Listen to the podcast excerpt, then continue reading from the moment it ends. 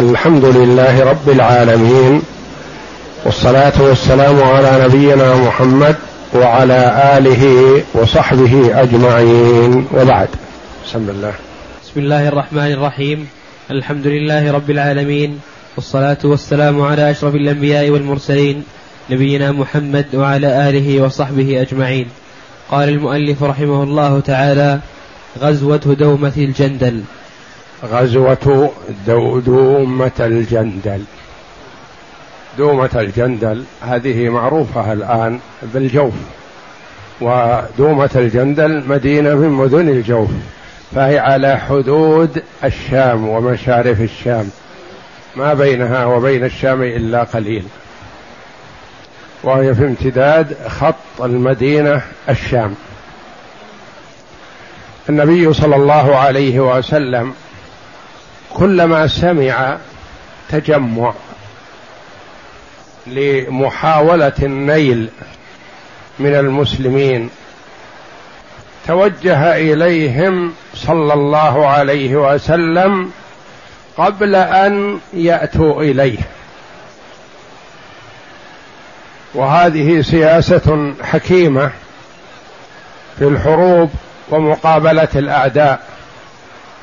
لأن المرء إذا توجه إلى عدوه فهذا دليل على القوة وعلى عدم المبالاة بالعدو وأنه بحول الله متمكن منه وإلا لما توجه إليه بخلاف ما إذا انتظر حتى يأتيه العدو وخاصة إذا كان في جهة واحدة.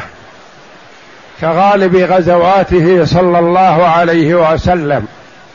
أما إذا كان الأعداء في جهات عدة فهو عليه الصلاة والسلام من حكمته الا يخلي المدينة ولا يتوجه لعدو ويترك عدو فيغير العدو الآخر على المدينة كغزوة الأحزاب كما سيأتينا حيث أن الأحزاب تحزبوا من جهات عدة. فهو صلى الله عليه وسلم ما خرج لملاقاة كفار قريش ولا خرج لملاقاة كفار غطفان ولا خرج لملاقاة كفار بني أسد ولا خرج لملاقاة كفار اليهود الذين هم جيرانه صلى الله عليه وسلم في المدينة فهو عليه الصلاة والسلام بقي في المدينة واتخذ الاحتياطات اللازمة كما سيأتينا.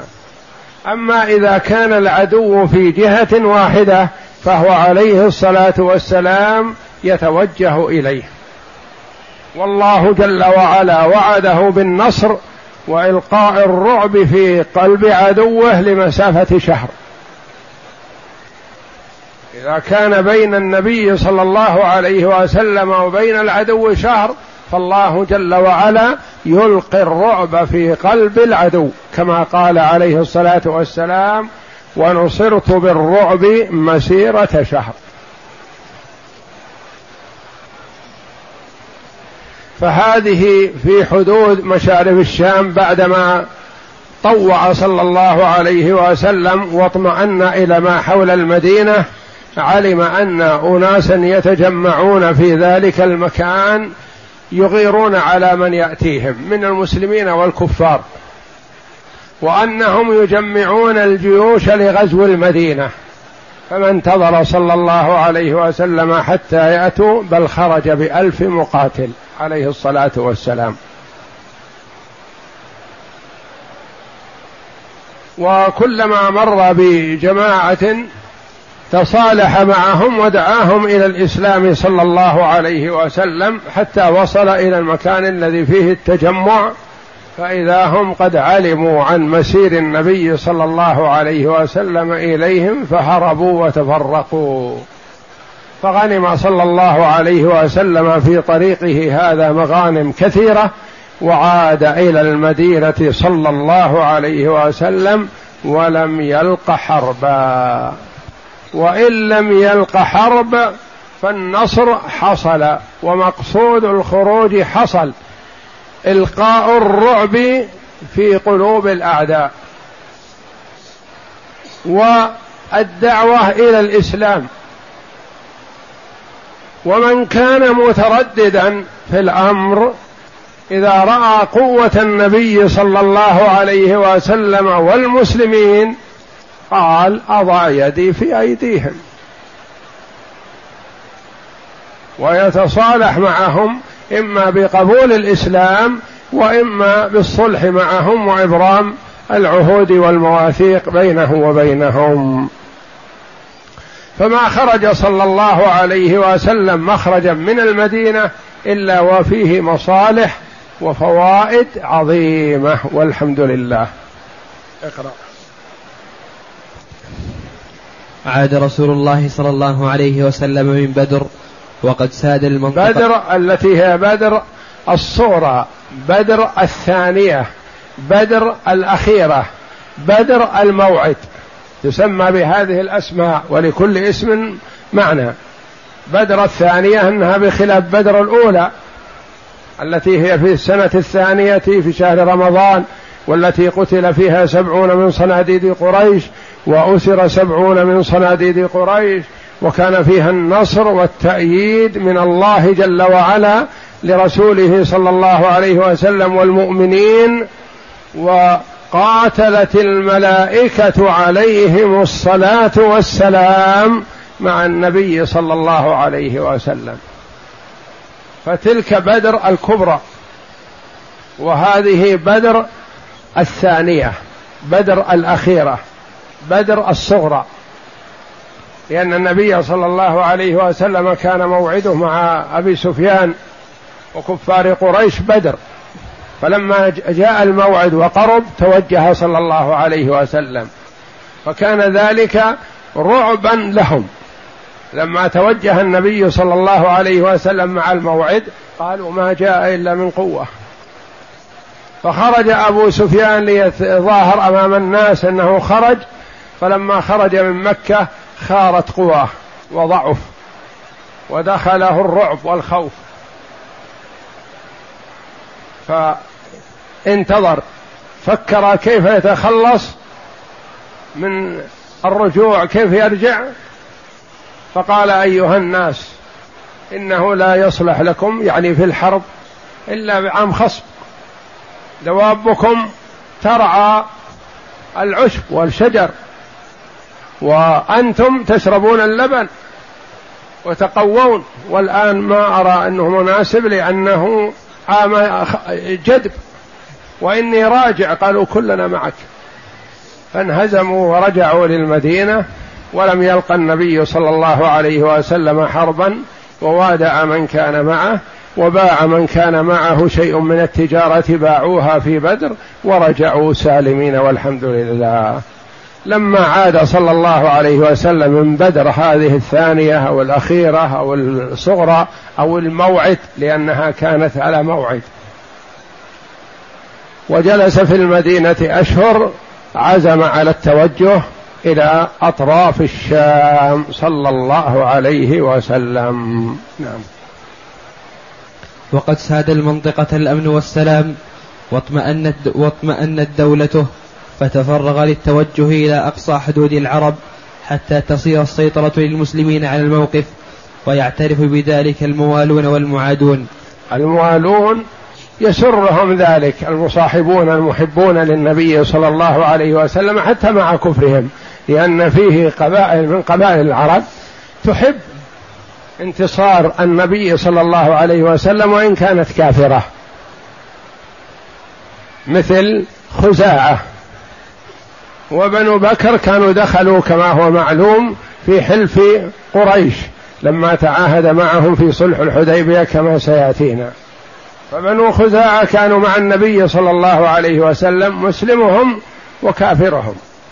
فبعض القبائل قبائل العرب كانت تحب انتصار النبي صلى الله عليه وسلم وإن لم تكن مسلمة لأنها ترى فيه من الأخلاق الفاضلة والشيم والمروءة ما لا يوجد عند غيره عليه الصلاة والسلام. فيحبون انتصاره نخوة وعربية ومودة ومحبة للصفات الحميدة التي يتصف بها صلى الله عليه وسلم. نعم. هؤلاء الموالون والمعادون المحاربون للنبي صلى الله عليه وسلم إذا رأوا قوته خافوا. وأذعنوا. نعم. مكث بعد بدر الصغرى في المدينة ستة أشهر ثم جاءت إليه الأخبار بأن القبائل حول دومة الجندل قريبا من الشام تقطع الطريق هناك. تقطع الطريق على كل من مر مسلم أو كافر. والنبي صلى الله عليه وسلم يدعو إلى الأمن والإطمئنان وأن لا يخاف المرء نعم. وتنهب ما يمر بها وأنها قد حشدت جمعا كبيرا تريد أن تهاجم المدينة. أمرين.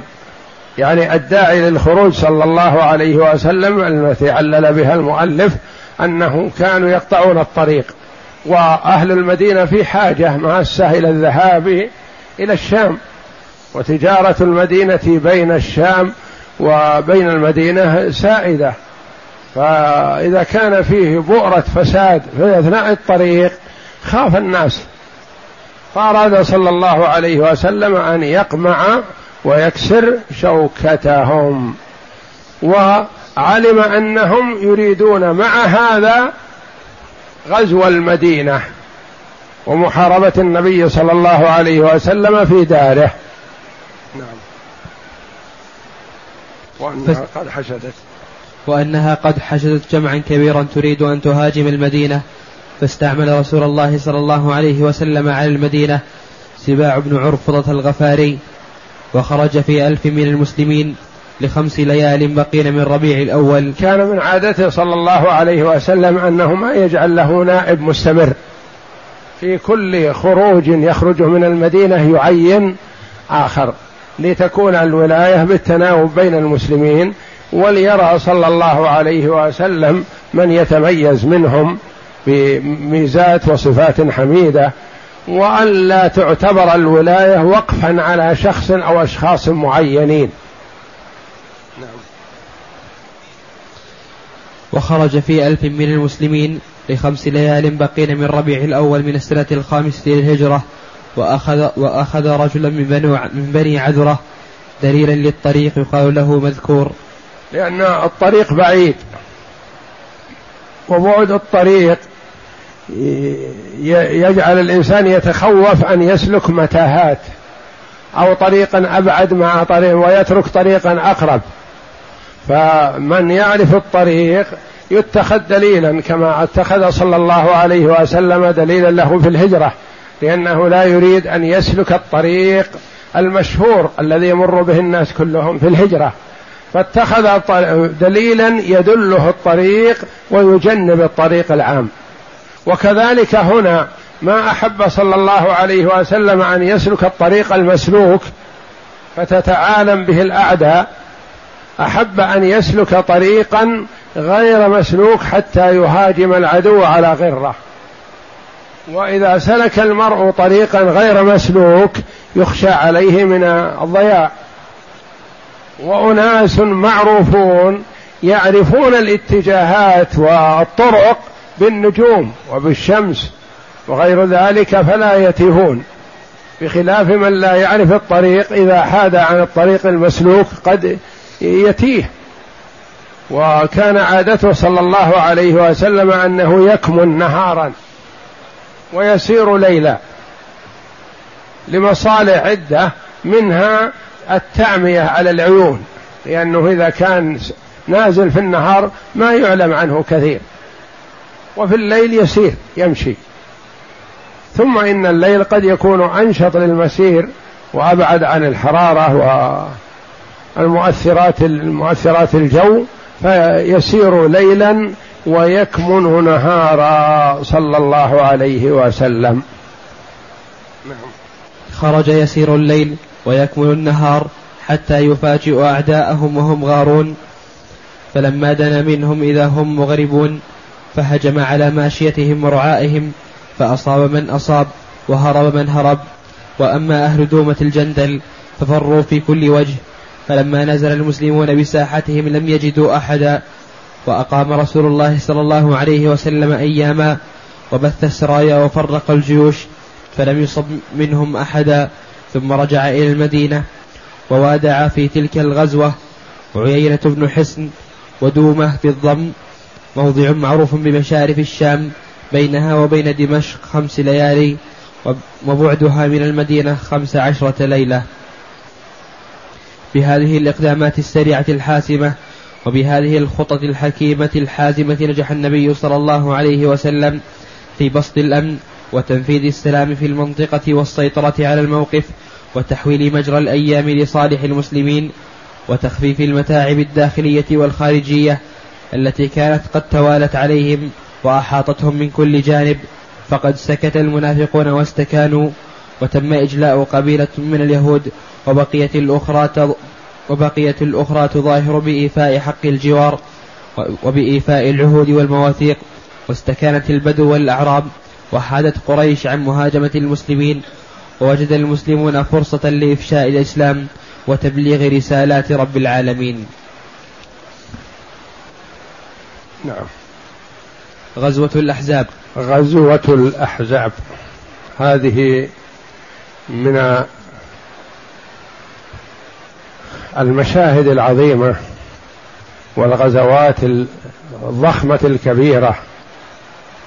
وفيها ابتلاء وامتحان للمسلمين. وفيها الأخير نصر وتأييد لهم من الله جل وعلا. وتسمى غزوة الأحزاب. وتسمى غزوة الخندق. فالأحزاب بمعنى الأمم المتحزبة تجمعوا لحرب المدينة. كفار قريش وقبائل العرب واليهود من كل حدب وصوب جاءوا ليغزوا المدينة دفعة واحدة ليكونوا يدا واحدة ضد النبي صلى الله عليه وسلم والصحابة. وتجمع حول المدينة جيش عظيم يقال إنه أكثر من عدد سكان المدينة بما فيهم الرجال والنساء والصبيان.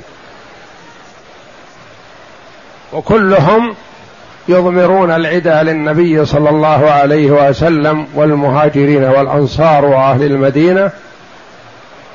واتفق معهم اليهود وهم في المدينة.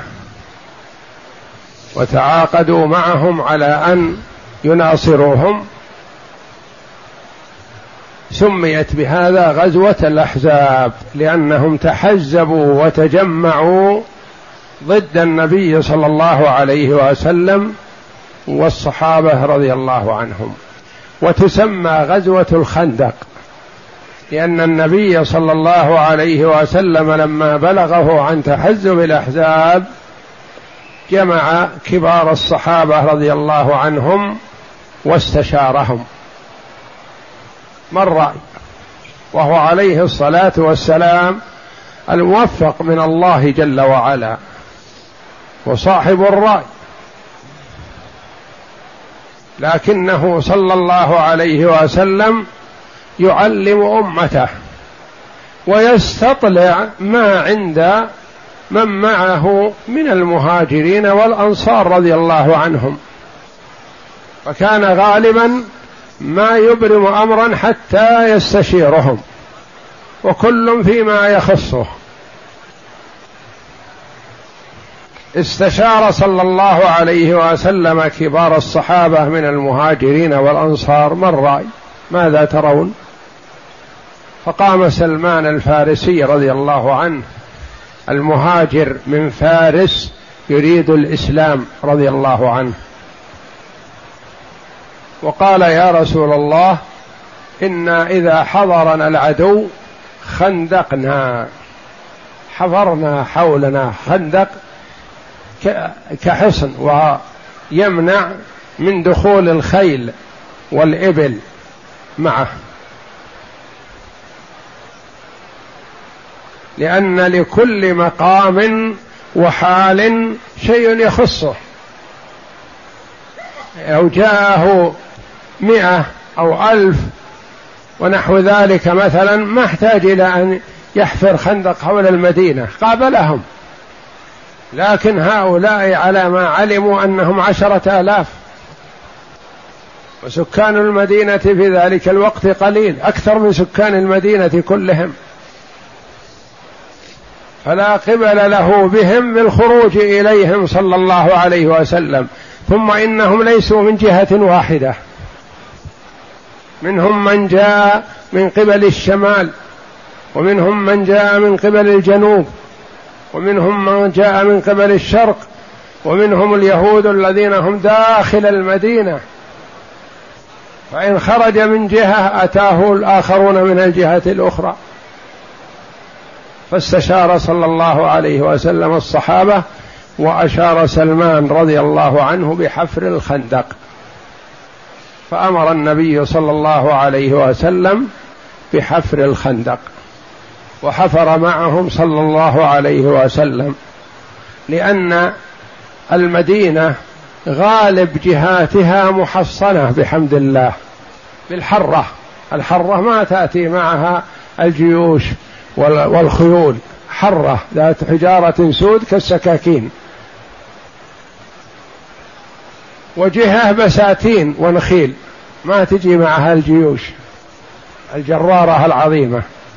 وجهة واحدة هي التي سهلة من جهة جبل أحد وجبل سلع خندق حوله صلى الله عليه وسلم.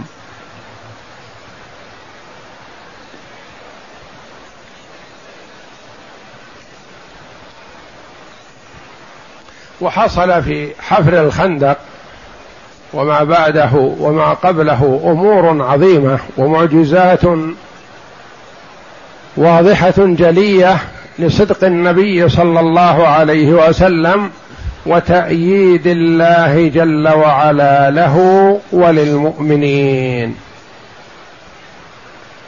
ثم إنه استشارهم مرة أخرى في أن يعطي بعض قبائل العرب شيئا من ثمار المدينة ليرجعوا وليخذلوا وليعودوا إلى أوطانهم ولا يقاتلوا النبي صلى الله عليه وسلم في المدينة فما رأى ذلك السعدان سعد بن معاذ وسعد بن عبادة رضي الله عنهما.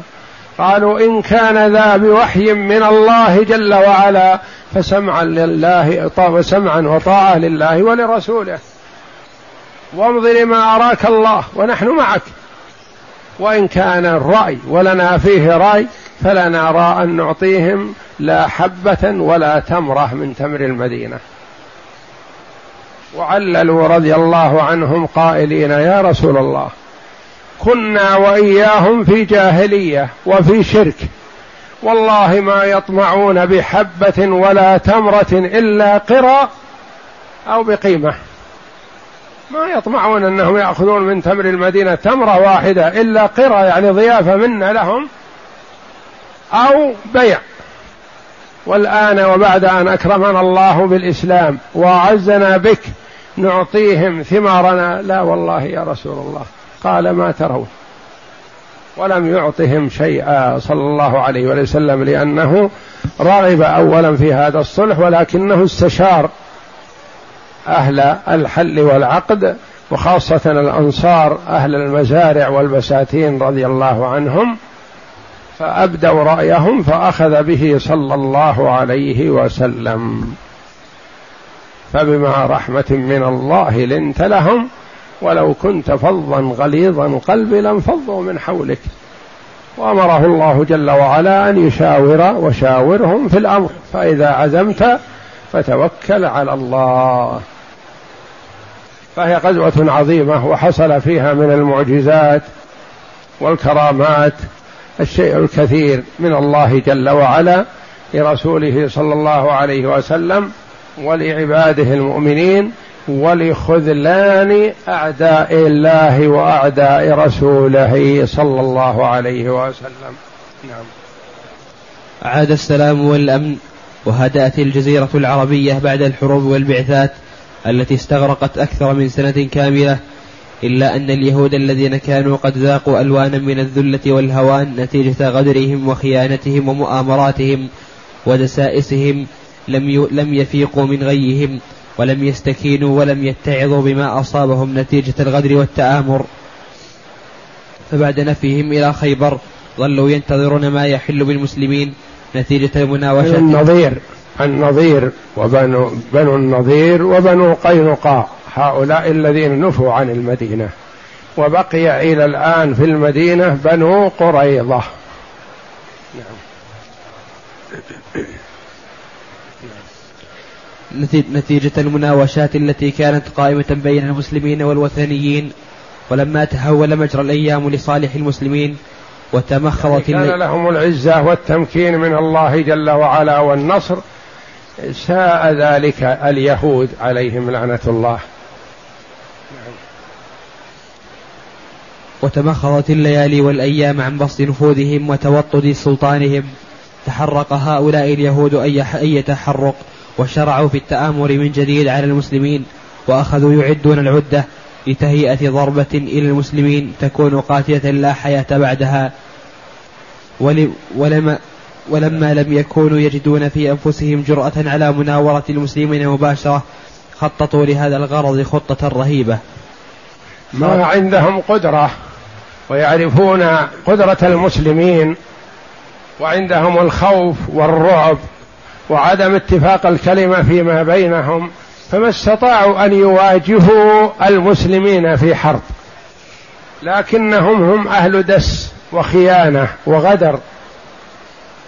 فاتفقوا وتواطؤوا على أن يرسلوا بعثة من قبلهم إلى مكة وإلى بلدان نجد يحرضون على حرب النبي صلى الله عليه وسلم ويعدون بأنهم سيعاونونهم.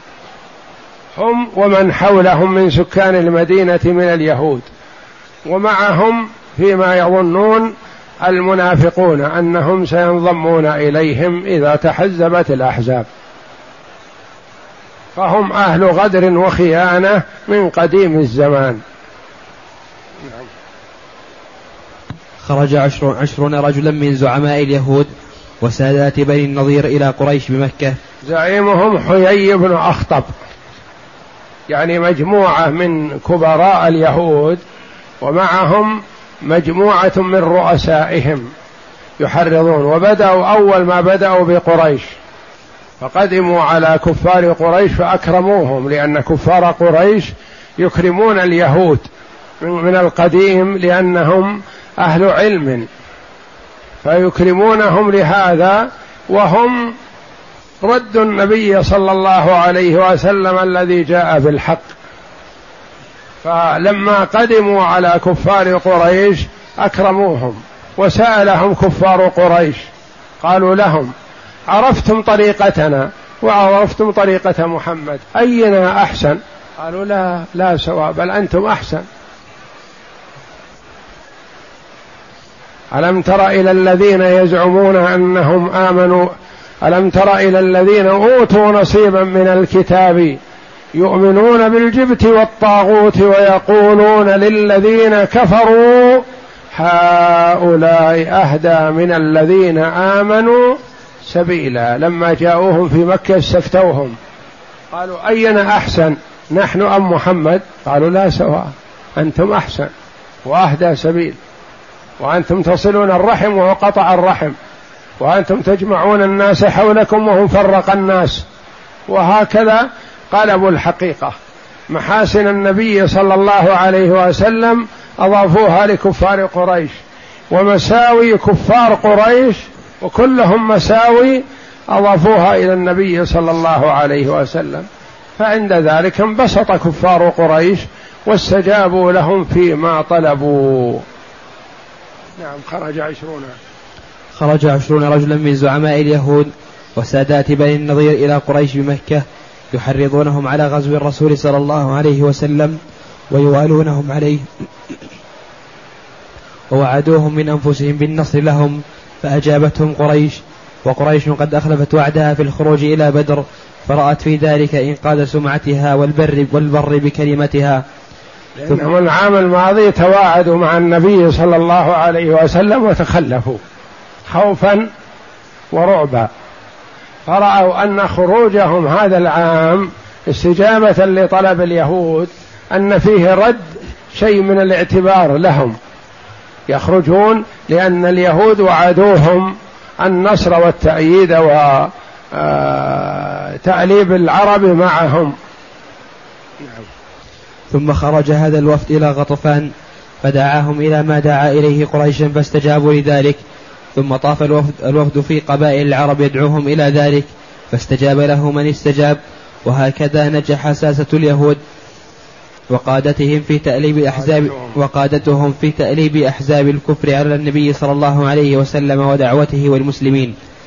وفعلا خرجت من الجنوب قريش وكنانة وحلفاءهم من أهل تهامة وقائدهم أبو سفيان في أربعة آلاف ووفاهم بني سليم بمر الظهران بني سليم. ظهران وخرجت من الشرق قبائل بني قبائل غطفان بنو فزارة يقودهم عينة بن حصن وبنو مرة يقودهم الحارث بن عوف وبنو أشجع يقودهم مسعر بن رخيلة كما خرجت بنو أسد وغيرها.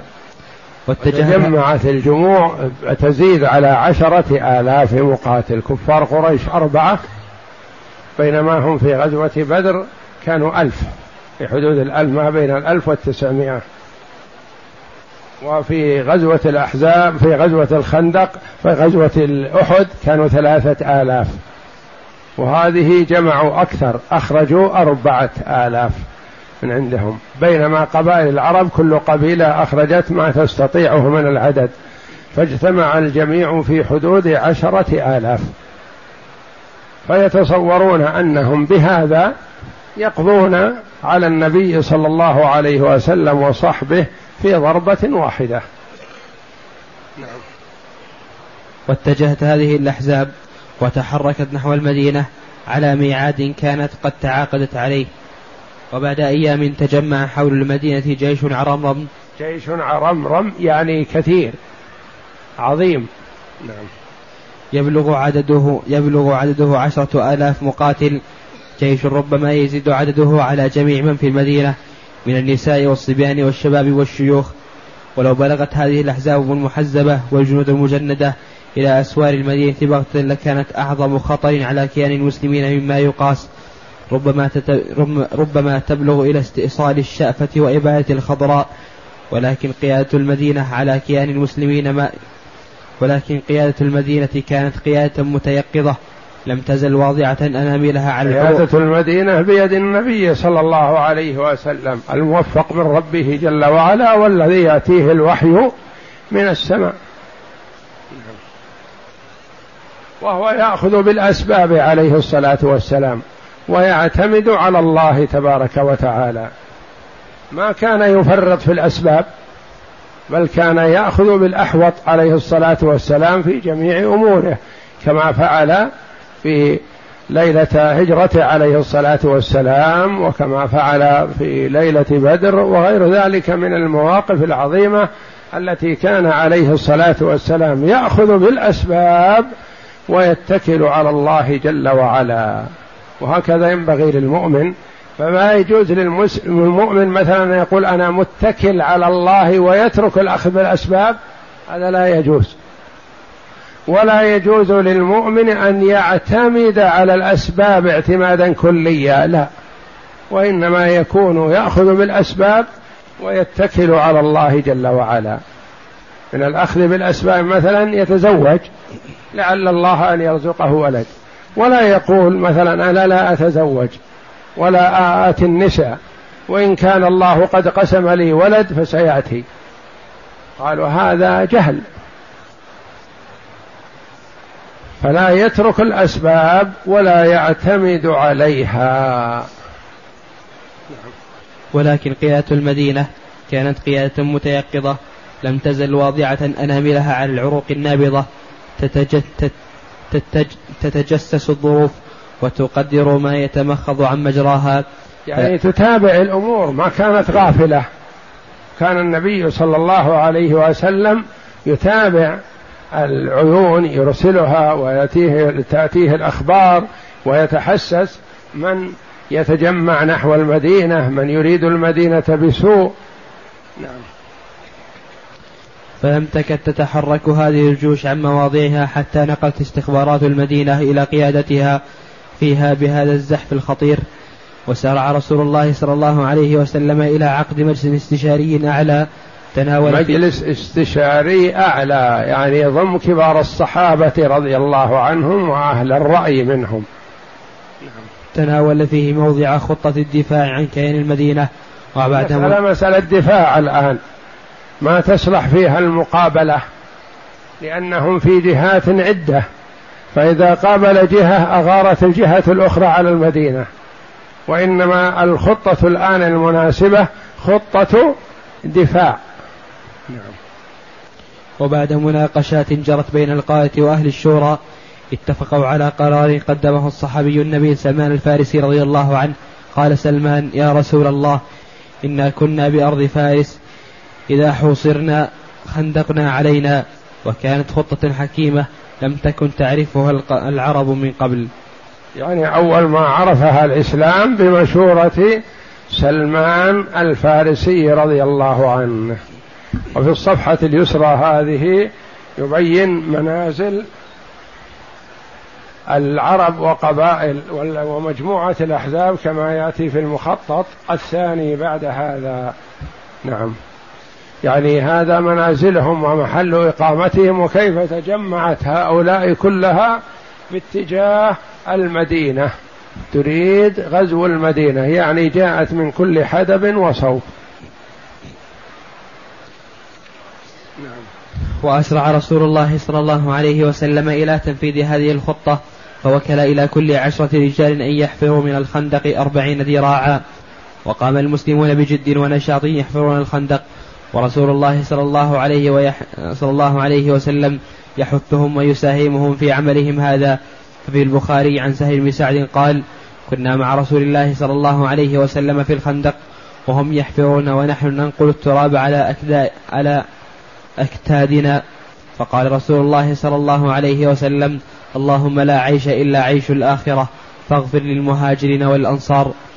وعن أنس قال خرج رسول الله صلى الله عليه وسلم إلى الخندق فإذا المهاجرين والأنصار يحفرون في غداة باردة فلم يكن لهم عبيد يعملون ذلك لهم. فلما رأى ما بهم من النصب والجوع قال اللهم إن العيش عيش الآخرة فاغفر للأنصار والمهاجرة. فقالوا مجيبين له نحن الذين بايعوا محمدا على الجهاد ما بقينا أبدا. وفيه عن البراء بن عازب قال رأيته صلى الله عليه وسلم ينقل من تراب الخندق حتى وارى عن الغبار حتى وارى عني الغبار جلدة, جلدة بطنه. يعني حتى ما يتميز لون بشرة النبي صلى الله عليه وسلم الغبار والتراب تراكم على بشرته صلى الله عليه وسلم حتى ما يميزها الرائي نعم. وكان كثير الشعر فسمعته يرتجز بكلمات ابن رواحة وهو ينقل من التراب ويقول اللهم لولا أنت ما اهتدينا ولا تصدقنا ولا صلينا فأنزلا سكينة علينا وثبت الأقدام إن لقينا إن الآل قد بغوا علينا. إن الأولى قد, إن الأولى قد بغوا علينا. وإن أرادوا فتنة أبينا. قال, قال ثم يمد بها صوته بآخرها وفي رواية إن الأولى قد بغوا علينا وإن أرادوا فتنة أبينا. كان المسلمون يعملون بهذا النشاط وهم يقاسون من شدة الجوع. ما يفتت الأكباد؟ قال أنس كان أهل الخندق كان أهل الخندق يؤتون بملء كفي من الشعير فيصنع لهم بإهالة سنخة توضع بين يدي القوم والقوم جياع وهي بشعة في الحلق ولها ريح, ريح منتن.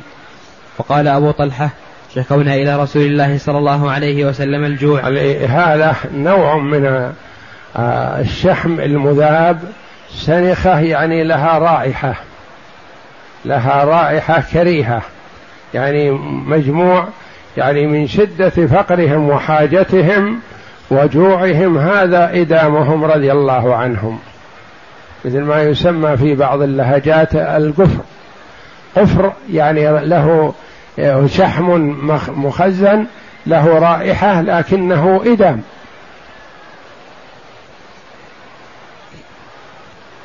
قال أبو طلحة شكونا إلى رسول الله صلى الله عليه وسلم الجوع. فرفعنا عن بطوننا عن حجر حجر فرفع رسول الله صلى الله عليه وسلم عن حجرين.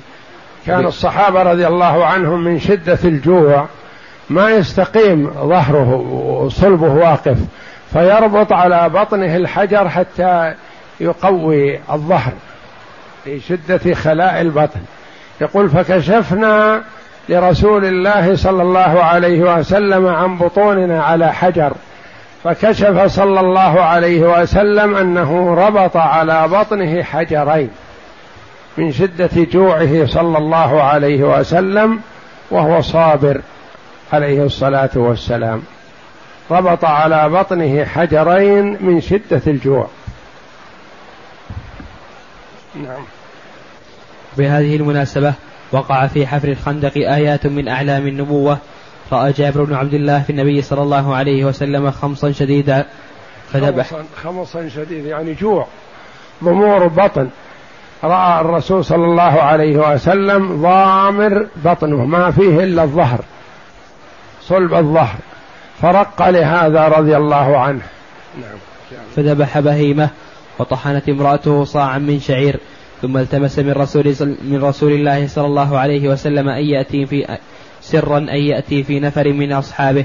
فقام النبي صلى الله عليه وسلم يقول ابن هشام رضي الله رحمه الله كانوا يحفرون بالنهار فإذا صار الليل أووا إلى بيوتهم. فجابر بن عبد الله رضي الله عنه من محبته صلى الله للنبي صلى الله عليه وسلم وملاحظته له رأى فيه خمصا شديدا جوع شديد ويعرف أنه إذا آل الرسول صلى الله عليه وسلم إلى أهله لن يجد شيء. ما يجد شيء يأكله. فجاء إلى زوجته رضي الله عنها وقال لها رأيت كذا وكذا. هل عندك من شيء? قالت نعم. عندي هذه البهيمة وعندنا صاع من شعير. يمكن تجيب الرسول عليه الصلاة والسلام ومعه اثنين أو ثلاثة من ممن يعز عليه. ممكن. ففرح بهذا رضي الله عنه وذهب إلى الرسول صلى الله عليه وسلم وهو في الطريق إلى المدينة فقال يا رسول الله على بيتي عندي كذا وكذا طعامك يعني طعام واحد. فأمر صلى الله عليه وسلم رجلا ينادي يقول هلموا إلى دار عبد جابر بن عبد الله قد هيأ لكم طعاما؟ يقول فأسقط في يدي وقلت إنا لله وإنا إليه راجعون. طعام يأكله واحد وأهل الخندق أهل المدينة كلهم. يزيدون عن الألف اللي يحفرون وما عنده عنده طعام واحد. والنبي عليه الصلاة والسلام قال قد هيأ لكم جابر طعاما فأهلموا إليه. يعني يتصور الجميع أنه هيأ لألف رجل طعاما عظيم. فرضي بما قاله رسول الله صلى الله عليه وسلم. وصارت المعجزة العظيمة له عليه الصلاة والسلام. نعم. اقرأ. فقام النبي صلى الله عليه وسلم بجميع أهل الخندق وهم ألف فأكلوا من ذلك الطعام وشبعوا وبقيت برمة اللحم تغط وذلك أن النبي صلى الله عليه وسلم لما وصل إلى بيت جابر قال ما عندكم؟ أخبره بما عنده. قال عندنا بهيمة شويناها وصاع من شعير. هذا اللي عندنا. فقال مرها بأن لا تنزل البرمة من من على النار التي فيها اللحم. والخبز في التنور لا تخرجه. فأمر جابر رضي الله عنه زوجته رضي الله عنها أن تعمل بتوجيهات النبي صلى الله عليه وسلم. فجاء صلى الله عليه وسلم ودخل وتفل في البرمة وفي التنور وقرأ ودعا. ثم قال قل لها تغرف. فأخذت تغرف من اللحم وهو يزيد. وتغرف ويزيد. وتدفع لجابر وجابر يعطي لمن حضر. وكلما شبع قوم خرجوا ودخل آخرون ولا ما تأخذهم دار جابر رضي الله عنه. ألف. يدخل مجموعة فيتعشون ويخرجون. وتخرج من التنور الخبز وتفته على اللحم فيأكلون ويشبعون ويخرجون ثم الآخرون ثم هكذا وهكذا عشرات المرات والدفعات. وتغرف من البرمة ولا تتحرك بل تزيد. حتى شبع القوم كلهم فنظرت المرأة إلى البرمة فإذا هي بحالها. ما نقص منها شيء. البهيمة فيها كلها والتنور خبزه فيه. ما نقص ببركة دعوة النبي صلى الله عليه وسلم. نعم. وبقي العجين يخبز كما هو. وجاءت أخت النعمان بن بشير بحملة من تمر إلى الخندق ليتغدى أبوه وخاله فمرت برسول الله صلى الله عليه وسلم. النعمان بن بشير جاءت بتميرات في يدها. اقرأ. وجاءت أخت النعمان بن بشير بحفنة من تمر إلى الخندق ليتغدى أبوه وخاله فمرت برسول الله صلى الله عليه وسلم فطلب منها التمر وبدده فوق الثوب ثم دعا أهل الخندق فجعلوا يأكلون منه وجعل التمر يزيد حتى صدر أهل الخندق عنه وإنه يسقط من أطراف الثوب. المرأة أرسلت بنت فتاة صغيرة أرسلت معها أمها حفنة من التمر في صرة قليلة ملء الكف. قالت أعطوه أعطيه أبيك وخالك. أبو البنت الذي هو زوج المرأة وخالها أخو المرأة. قالت أعطيه يتغدى يعني من هذه التميرات. فمن توفيق الله أنها مرت بالنبي صلى الله عليه وسلم ومعها الصرة من التمر الكف قال تعالى ما ماذا معك؟ قالت تميرات لأبي وخالي. غداهم. فطلبه صلى الله عليه وسلم وأخذه منها وأعطته إياه. فأخذه بكفه عليه الصلاة والسلام ثم فرش له ثوبا ورماه فيه. فأمر منادي ينادي أهل الخندق كلهم. فجاءوا زرافات وكل يأكل من هذا التمر حتى يشبع وينصرف ثم يأتي الآخرون وهكذا. ويرى التمر يزيد حتى إنه كاد يتنثر من خارج الثوب الذي وضعه النبي صلى الله عليه وسلم من كثرته وهو يزيد والناس يأكلون منه وينصرفون يأكلون وينصرفون. والتمر من أحسن الغذاء ولهذا اختاره الله جل وعلا فطورا للصائم. فهو فيه فوائد عظيمة. هو طعام غذاء وفاكهة وحلوى وعلاج. لأنه يقال أن التمر إذا دخل المعدة إن كان فيها شيء من قبل أخرجه وإن لم يكن فيها شيء فهو يبقى فيها ويخرج ما قبله وينفع لمن فقد الطعام فترة سواء كان صائم أو غير صائم مفيد ولا ضرر فيه. وسهل الهضم ويؤكل بالليل والنهار وفي أي ساعة يراد. فاختاره الله جل وعلا فطورا للصائم فاستحب النبي صلى الله عليه وسلم الفطر على رطبات فإن لم يكن فعلى تمرات. الرطب هي الجديدة الحديثة عهد بالنخل والتمر المخزون وهو يصبر السنة والسنتين والثلاث وأكثر من ذلك ولا يتأثر. نعم. وأعظم من هذين ما رواه البخاري عن جابر قال إن يوم الخندق نحفر فعرضت كدية شديدة فجاء كدية يعني صخرة. صخرة بمثابة الصخرة جبل عظيم داخل الأرض. وهم يريدون الحفر وهذه الصخرة وقفت في الطريق. ما كل ما ضربوها بالمعول يجدح نار من صلابته وشدته. ماذا يعملون؟ ما يستطيعون هذه؟ نعم. وأعظم من هذا. وأعظم من هذا ما رواه البخاري عن جابر قال إن يوم الخندق نحفر فعرضت كدية شديدة فجاءوا النبي صلى الله عليه وسلم فقالوا هذه كدية عرضت في الخندق. فقال أنا نازل. ثم قام بطنه معصوبا بحجر ولبثنا ثلاثة لا نذوق ذواقا فأخذ النبي صلى الله عليه وسلم المعور فضرب فعاد كثيبا أهيل أو أهيم أي يعني صار صارت رمل بضربة واحدة صارت نمر رمل وفي بعض الروايات أن النبي صلى الله عليه وسلم تفل عليها ودعا فانهالت رملا بدل ما كانت تجدح بالنار.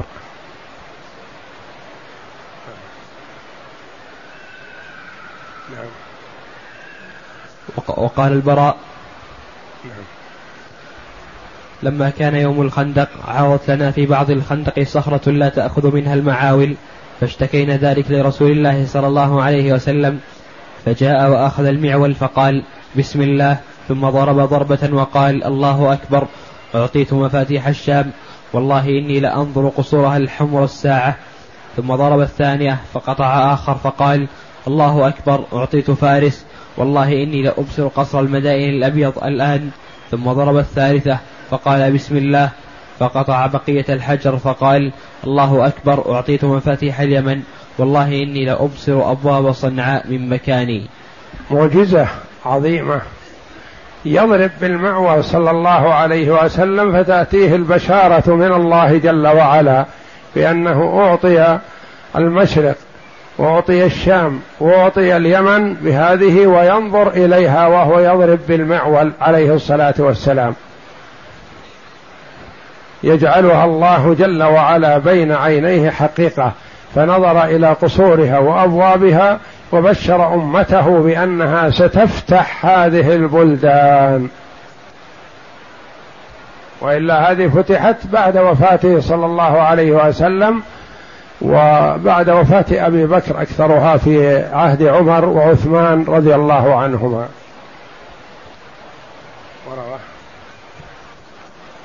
نعم وروى ابن إسحاق مثل ذلك عن سلمان الفارسي رضي الله عنه. ولما كانت المدينة تحيط بها الح... هذا يقرأ. هذا مبدأ البدء في حفر الخندق. والله أعلم. وصلى الله وسلم وبارك على عبده ورسول نبينا محمد وعلى آله وصحبه أجمعين.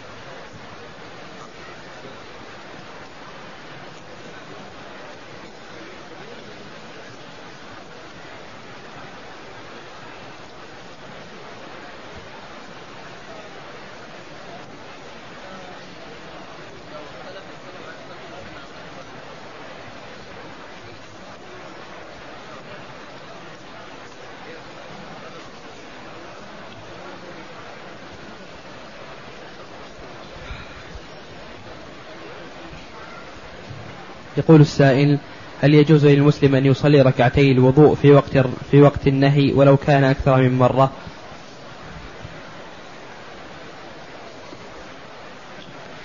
يسن للإنسان كلما توضأ أن يصلي ركعتين سواء في وقت النهي أو في غيره فسنة الوضوء ولو توضأ بعد العصر أكثر من مرة فيسن أن يصلي وإن لم يصلي فلا حرج لأن الصلاة سنة الوضوء سنة وليست بواجبة.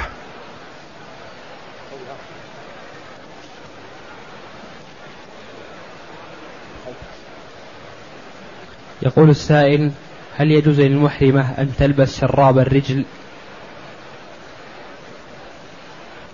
نعم المحرمة تلبس شراب الرجلين. ولا تلبس شراب اليدين. وتسمى القفازان. لا تنتقب ولا تلبس القفازين. وأما شراب الرجلين فتلبسهما.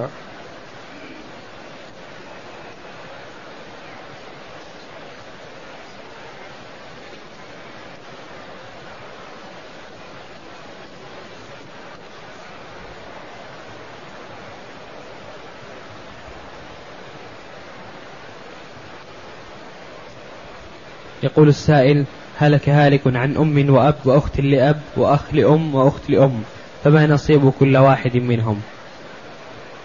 أدخل معهم الجيران على هذا لأن الأب والأم يكفون.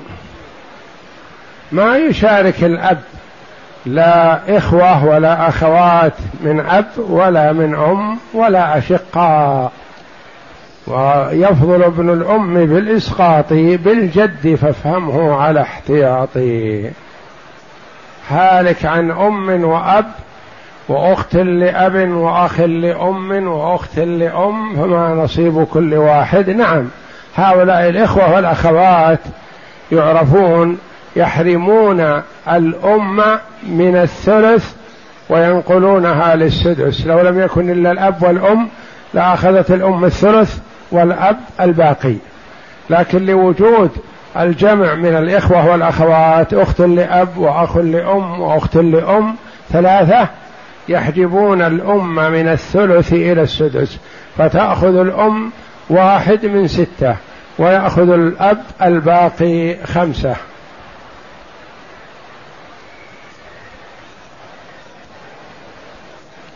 يقول هلك هالك عن زوجة وأخ لأم فأين يذهب باقي الإرث وما نصيب كل واحد منهم؟ لأولى رجل ذكر الزوجة لها الربع والأخ لأم له السدس فالمسألة من اثني عشر.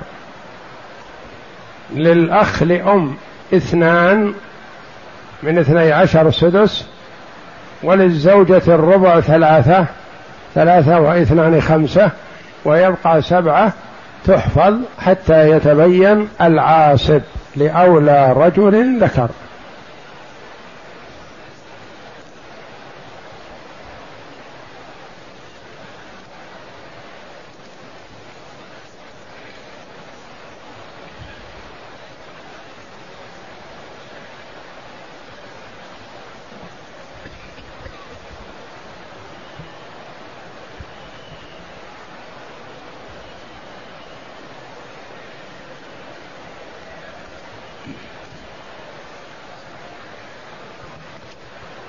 يقول السائل لدي أربعة أولاد وأربع بنات متزوج منهم بنت وولد وقد يحتاج بعضهم إلى المساعد إلى مساعدة مبلغ من المال فهل يجوز أن أعطي أحد دون أحد؟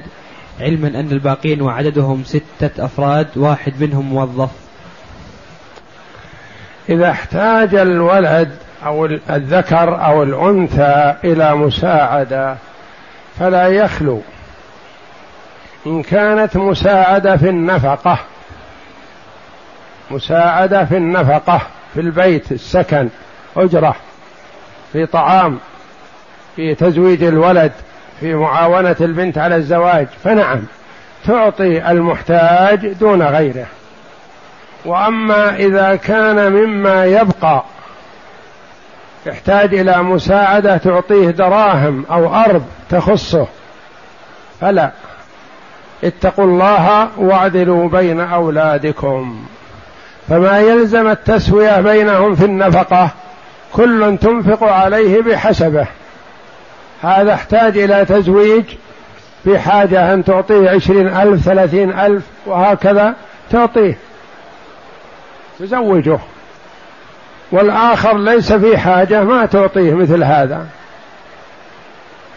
لكن هذا تعطيه أرض تبقى له والآخر تحرمه لا. هذا لا يجوز لأن هذا مما يبقى. فما يبقى ويتمول يجب التسوية بينهم. وما كان من باب النفقة فلا يلزم التسوية وإنما يجب الإنفاق على من قصرت به النفقة.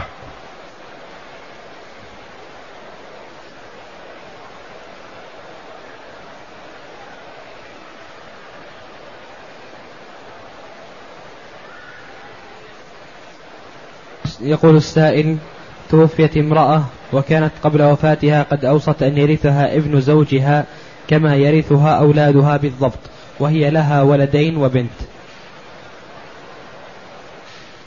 لها أن توصي لولد زوجها مثلا بأن يأخذ مثل أولادها. إذا كان بمقدار الثلث فأقل ما دام لها ولدين وبنت وأوصت لولد زوجها مثل أحد الولدين فلا بأس بهذا لأن هذا بمقدار أقل من الثلث. فتوصي بالثلث فأقل. وليس هذا من باب الميراث وإنما هذا يعتبر من باب الوصية. والرجل والمرأة لهما أن يوصوا بمقدار الثلث فأقل لغير وارث. فلها ذلك.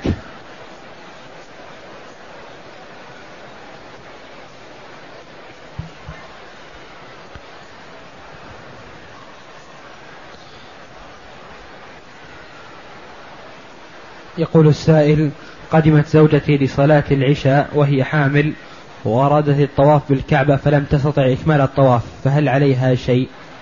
ما دام طواف تطوع فليس عليها شيء ما يلزمها أن تكمله وأما إذا كانت قدمت بعمرة وهي محرمة فعليها أن تكمل طوافها ولو بعد خفة الزحام ولا تتوقف عن الواجب.